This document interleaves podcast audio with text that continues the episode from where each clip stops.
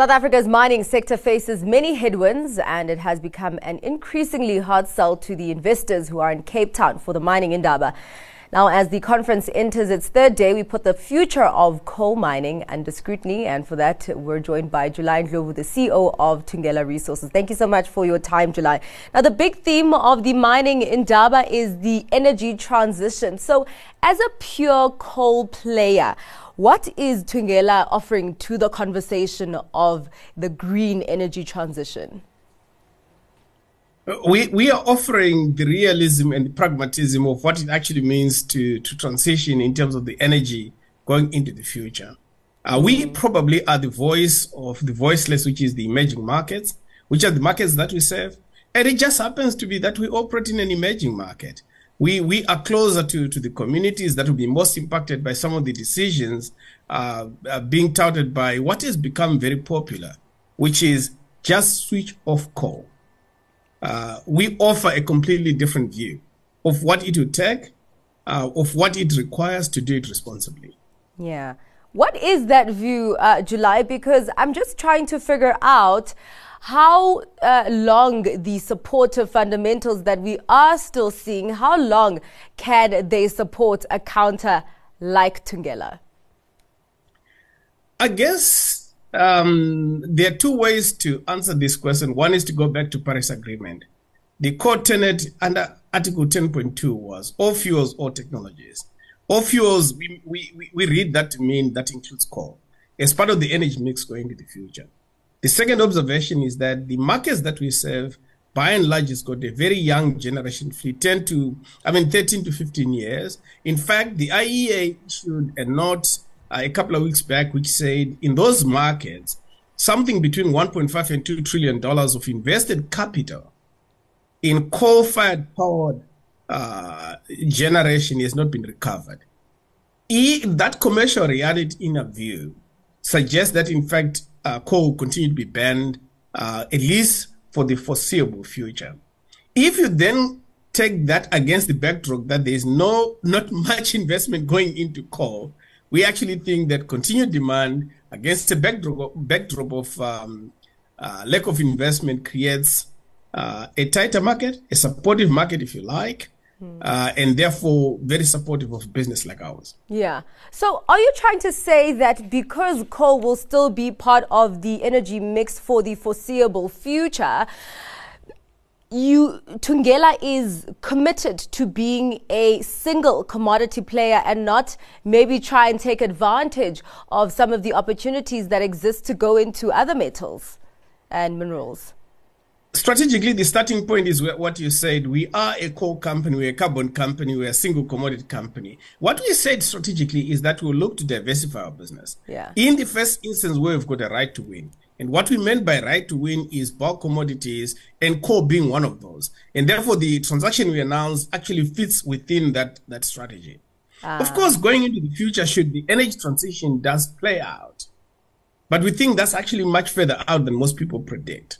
We'll have to look at our business and decide, are there other opportunities where we can bring our wherewithal and skills to be able to generate value for our shareholders? Okay, so you're not saying that the door is completely closed on the commodities of a greener future?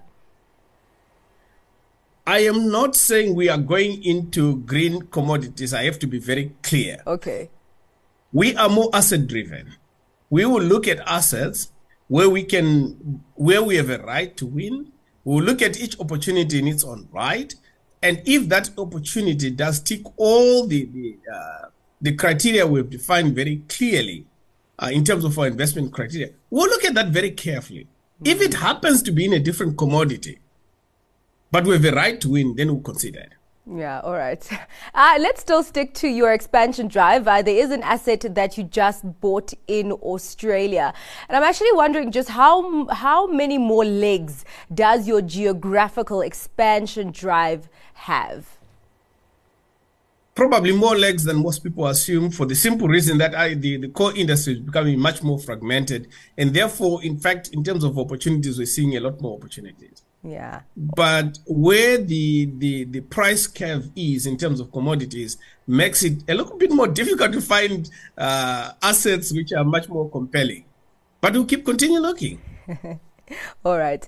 I understand that, of course, a lot of the earnings base is also based on the coal price and also your shares, which I'm sure that's not something that you worry yourself about, the share price movements, but a lot of investors do.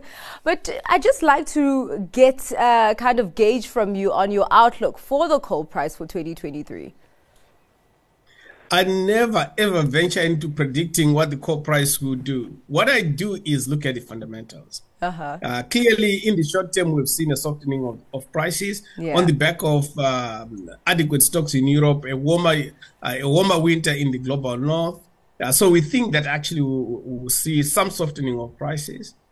But how much softening is up for debate. Yeah. But I can tell you that the long-term fundamentals remain very attractive and strong. And that is the basis on which we make decisions going forward. Yeah. All right. Now, obviously, we can't talk about mining without talking about the two arrows that sit in the Achilles heel of the economy, of course, that is Transnet and Eskom. And just from the conversations that have been had at the mining in Durban, is there any sign of encouraging signs of improvement? I think you'd have seen. Let's just deal with the Transnet, which is probably much closer to our needs. Yeah, you'd have seen that between ourselves and Transnet, we've set up these recovery teams to try and turn around the situation. Mm. Similar to Eskom, I think what you're beginning to find is that as stakeholders, the SOEs, government, and us as mining industry, we come into that place where we say, we have spoken enough about what these problems are. Let's just roll up our sleeves. Let's together begin to implement the solutions that we know will turn around this situation. And I think the conversation is beginning to shift beyond just saying we've got problems into saying, let's work together. We understand the priorities. Let's roll up our sleeves to begin to do that. So over the next coming weeks and months, that's certainly what I'll be looking up to, with a commitment to play our part. Ah, all right. Well, thank you very much for your time and for giving us some more detail there on what's been happening at the mining in Durban and also the contribution of pure coal player Thungela. Thank you very much, July. That was the CEO of Thungela Resources, July Ndlovu.